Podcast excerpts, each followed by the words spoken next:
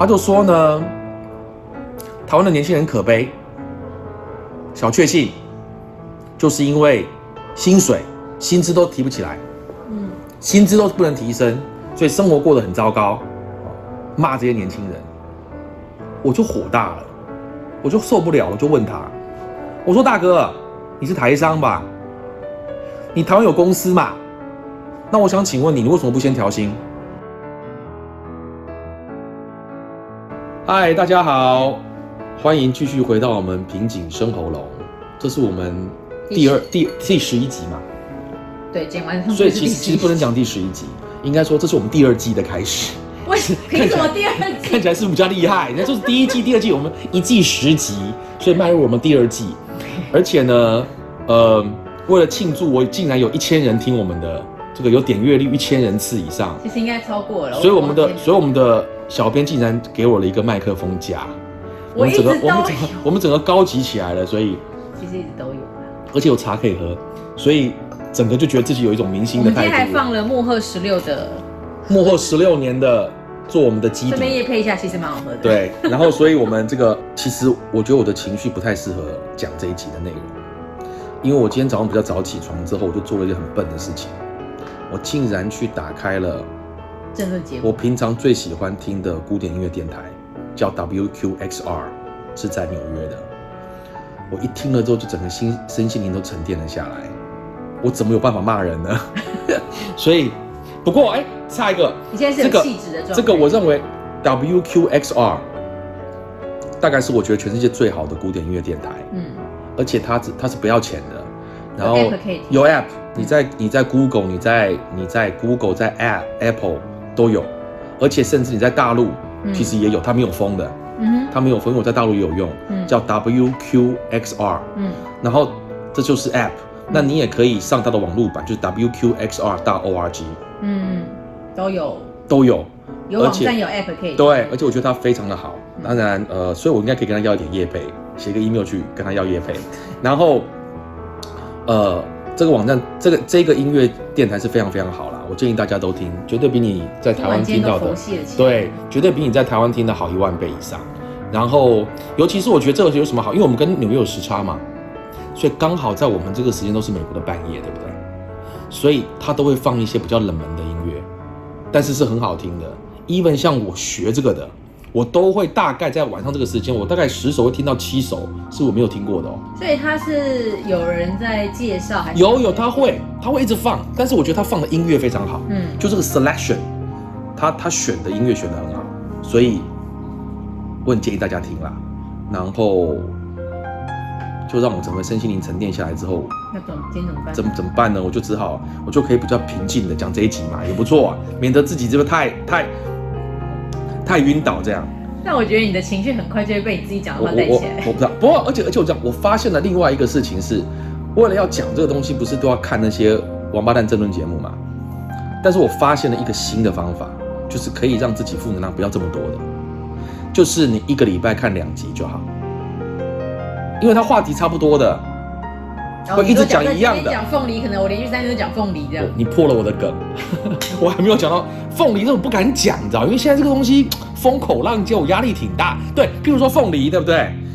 你就听一次凤梨，你就不要听。中间就不要去，大概四五天之后你再看，它反正还是凤梨嘛，骂的逻辑还是一样嘛，政府处理的方法也还是一样，没有变化嘛，对不对？你焦躁什么那个什么焦躁一样嘛，反正你就今天看一次，你火大一次，负能量完全充满之后，你就去做正能量的事情，听听音乐，然后等四五天之后你再来看，它一样的嘛，它没有不一样，所以它会有一样的事情一直讲一样的东西，而且你去翻，它四天之后讲的跟第一天其实是一样的啊，就看一次就好。你你还以为是重播，但其实它已经不是了，对不对？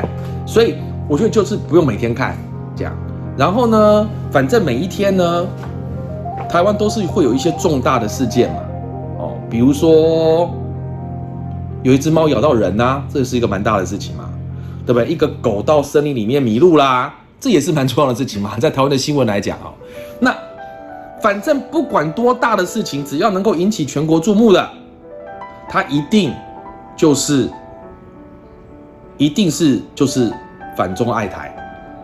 这事情不管怎么去去去去继续发展，就是骂大陆，然后要爱台湾，就这样。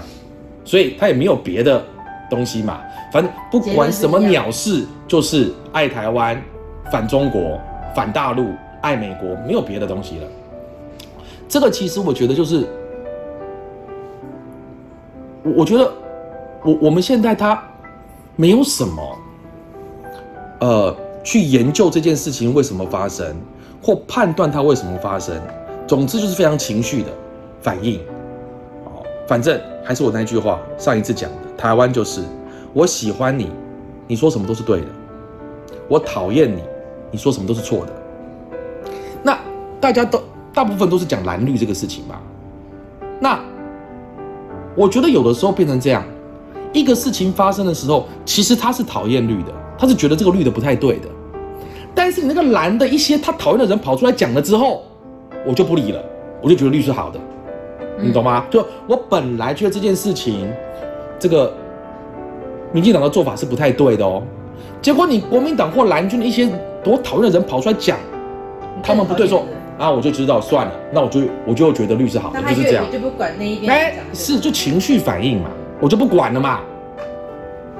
所以我觉得我非常期待，就是如果我们台湾可以所有的蓝军啦，尤其是那些老人有没有 shut up 三个月，可能台湾就好了。对，所以我觉得变得是你喜欢的就什么都是对的，你不喜欢的就什么都是错的。那。而且台湾就是因为这个事情，我觉得我们已经基本上，你看像最近这个事情，对不对？你说这个凤梨这个事情，我觉得太有趣了。我们人，我们台湾可以违反这个全世界的这种买卖双方行销跟业务所有学问的理论基础，你知道吧？我们颠覆了它。我觉得应该写一篇专文报道我们的。为什么？你看啊，我们是不是都讲那个顾客永远是对的？然后顾客是上帝，而且买卖双方的原则是通常。买方是比较强势的嘛，嗯，我买东西嘛，这卖方比较 humble 嘛，要卖你东西嘛，对你客气，稍微卑微一点，卑微，这很正常的，对吧？我们台湾是相反的，我们整个是颠覆世界的这个行销逻辑，我觉得我们太屌了，可以写篇专文报道。你看，我们是买方的时候，第一个卖方可以，我们对卖方是卑躬屈膝，卖方要我们干嘛就不干嘛，嗯。然后要卖我猪肉还是次等猪肉的时候，我是欣然接受，还要跟他讲说没有问题，而且我们一定买，我们乖乖的买，能买多少买多少，拼了命买，对吧？我们是买方的时候是比较卑微的，我们是卖方的时候屌了，我们每天骂那个买买我们东西的人，骂他是猪头王八蛋，每天骂他，他不买我们东西的时候，我还臭干掉他，说你是个白痴王八蛋，就是凤梨，就是凤梨嘛。哎，我实在话讲，真的，我们这个中立一点讲，人家不买就不买，你是怎样啊？我为什么我为什么可以？我为什么不可以不买你的东西？我不买啊，不可以吗？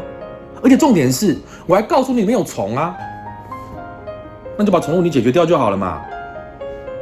你要去告 WTO？哎，大哥，同学们，亲年轻朋友们。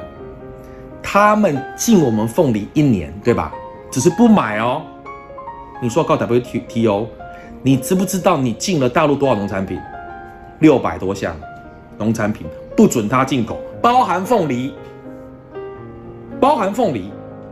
所以你进人家六百多个东东西没关系，别人进你一个你就跳脚，而且是人家买你东西耶，人家是买家哎，人家为什么？我就不买不可以吗？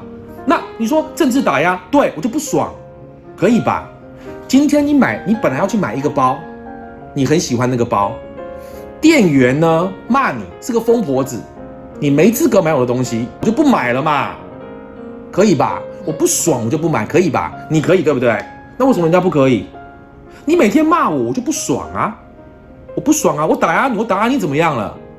钱是他付的，对吗？那政府的工作是什么？我问你。大陆打压你，中国打压你是正常的吧？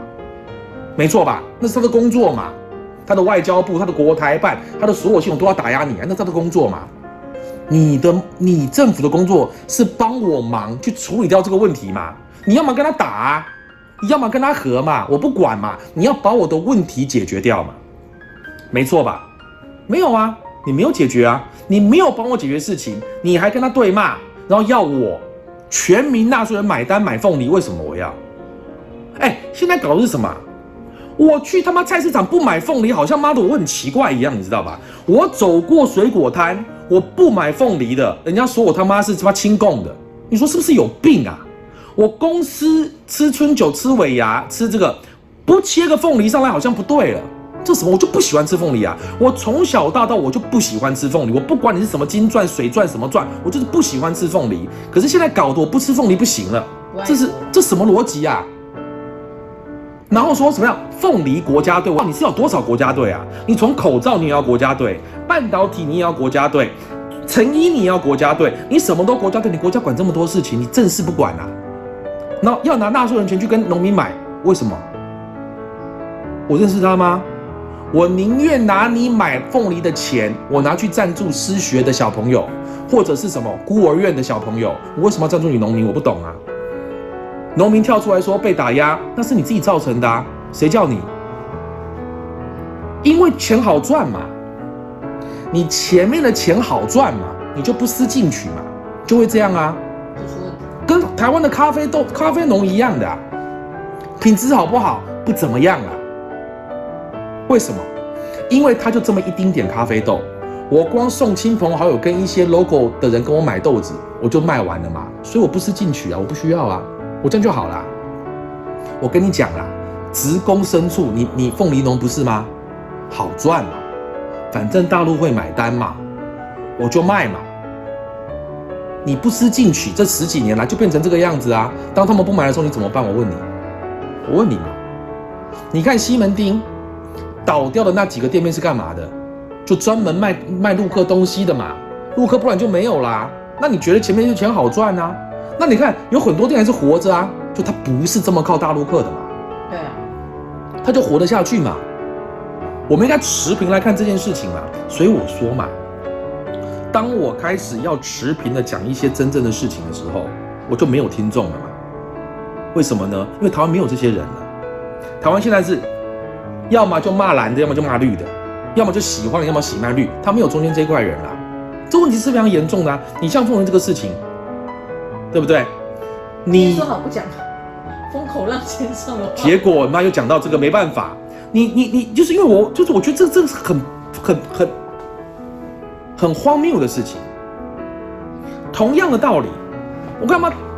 中国人都一样的，我们跟大陆跟老共一模一样。你敬人家六百样，人家敬你一样，你跳脚骂他，对吧？我们跟共产党一样的。他们共产党也是这样子啊，人家美国进你一个华为，你跳脚要骂人，我靠，人家的 Google、Facebook、Instagram，你进了多少年啦？哎，讲难听一点，你要是他妈不进这些东西，有你的什么什么阿里巴巴啊，有你的腾讯啊，都没有啊。你进人家可以，别人进你一项，你就要跳脚。所以回到我们台湾不是一样？你骂人家老公没水准、没文明、野蛮人，你自己也是一样啊！你更野蛮，你更野蛮，人家只是不买你的东西而已，就不可以了。你是在你是在你是在怎样？人家不买你的，那人家就会说你想出解决方案。我跟你讲，解决方案大家都会讲的啦。哦，政府应该怎么做？怎么做？怎么做？怎么做？怎么做？但是我跟你讲，他不会去做的啦，因为呢，他做了那个之后，第一个他时间一定会拉得比较长的。我要怎么改改良东西，对不对？改善有时间嘛？我们台湾人根本就不管这些事情的。你改善，我不会 care；你骂人，我会听到。嗯，你看现在生气的，连我们附近的狗都叫了，火大，连狗都火大了，应该是吃太多凤梨了。我认为可能要让那个狗吃点香蕉，平复一下它它的它它的情绪，对不对？你你你每天跳跳跳骂骂骂，它才会有有声量啊。这就是我觉得危险的是什么？你能怪这些所谓的 politician 吗？我仔细想想，其实你也不能怪他，他要选票啊，因为选票是他所有权利跟钱的来源嘛。所以真正能改变的是谁？是我们啊！你的票选了一个什么样的人，那个人就会去做出那个样的事情。所以很显然是什么？显然是我们台湾人可能就是很喜欢大家吵吵闹闹，所以能选那种吵吵闹闹的人啊，每天吵来吵去啊，他也不解决问题啊，说不出个说不出个所以然来，你就觉得这个地方这样，对吧？那所以我就去真的想去了解，就是怎么一个台湾会变成这个样子，是我真的是不能够理解的一个一个地方或者是国家了，我不能理解，所以而且很多时候都是发现，你发现它这个是一个世代的对立，就是年轻人喜欢一些东西，就讨厌老人喜欢的东西，就老蓝蓝啦。那到底这隔阂在哪里？所以，当我也去认识很多年轻人，听他们的想法。嘿嘿，我最近一个参会，给我真的找到原因了。这就是一群老台商啦，事业有成嘛。那有些是慢慢已经移回台湾退休，那么有些是他其实退休还是住在住在大陆，那有些是他在上海还在经商这样的。那都是因为疫情的关系，就回在台湾嘛，所以大家比较容易聚餐。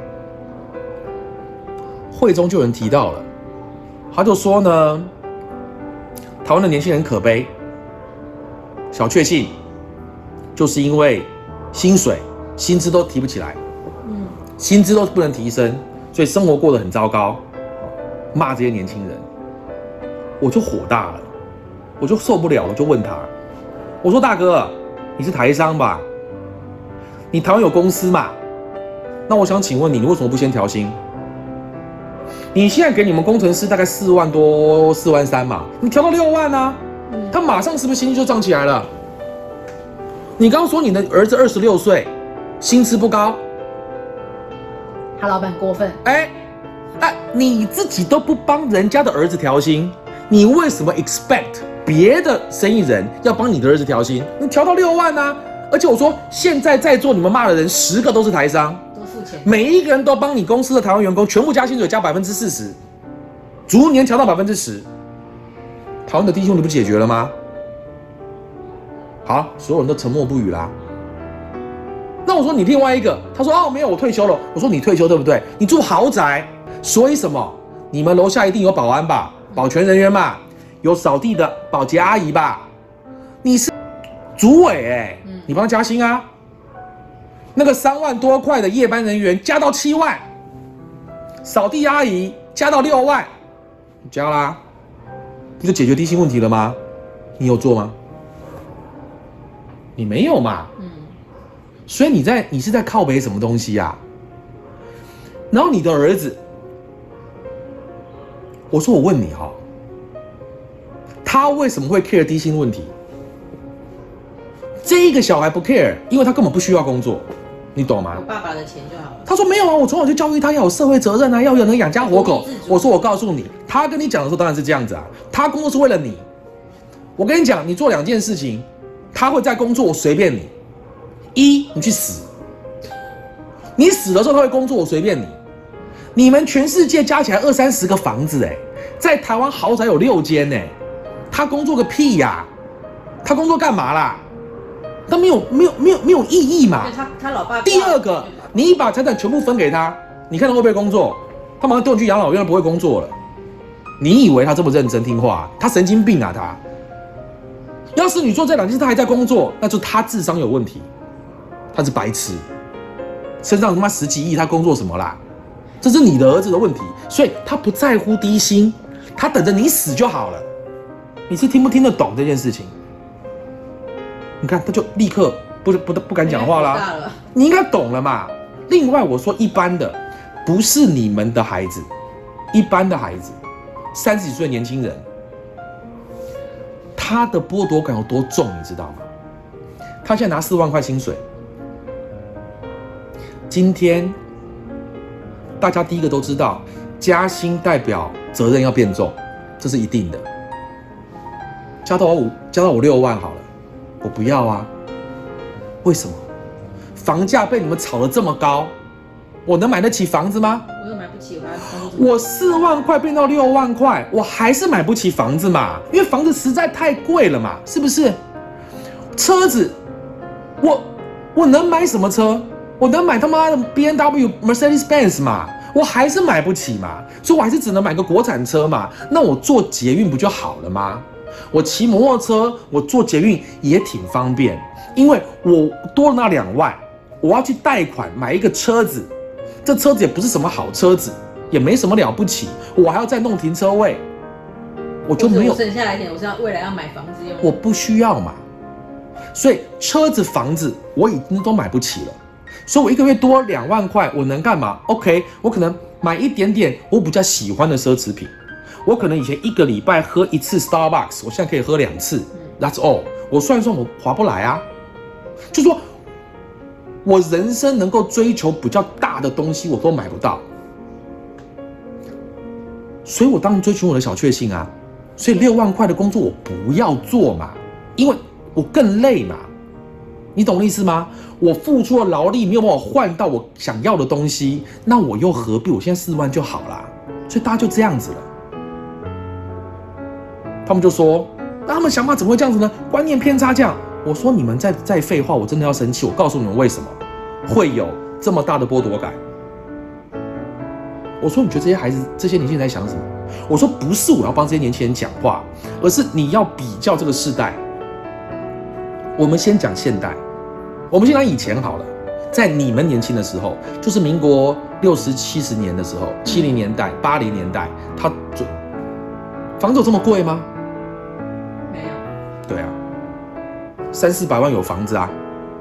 当你薪水五六万，然后你拼命努力到六七万的时候，你买得起房子啊？你是买得起房子的、啊，你买得起车子啊。然后，所以你知道，你努力赚钱的结果，你会买到车子啊，你会买到房子，得到你要的东西啊，享受到你可以享受的东西啊，没有错吧？现在不行啦，那为什么？你有没有想过为什么？为什么他们这么讨厌你们这些老人或有钱人，或者是所谓被这些老年的剥夺人家的世代？因为你们是剥夺人家的。我第一个低薪，讲低薪，你们这一群烂台商，不就是过去三十年利用了台湾跟大陆最廉价的劳动力让你赚钱的吗？你就是剥削劳动的代表、哎，不是吗？一开始是日本，就台日本接日本单嘛，台湾廉价劳力，然后不行了就去大陆，没错吧？你是剥削了两岸所有年轻过去三十年廉价劳动力的获利者，你就是，而且到了今天你不愿意加薪，对不对？你说大陆我加薪很高，那是人家逼你的，那是劳动基准法逼你的，他没逼你，你会拥有这么高的薪水吗？你放屁！所以他们他们是有政治条款去。规定你的嘛，你要涨到多少钱嘛？我的三五险一金你要保多少嘛？所以他才躲到东南亚去啊。好了，所以回头讲，你压榨了两岸一两个世代的廉价劳动力，让你赚了钱，然后你做什么？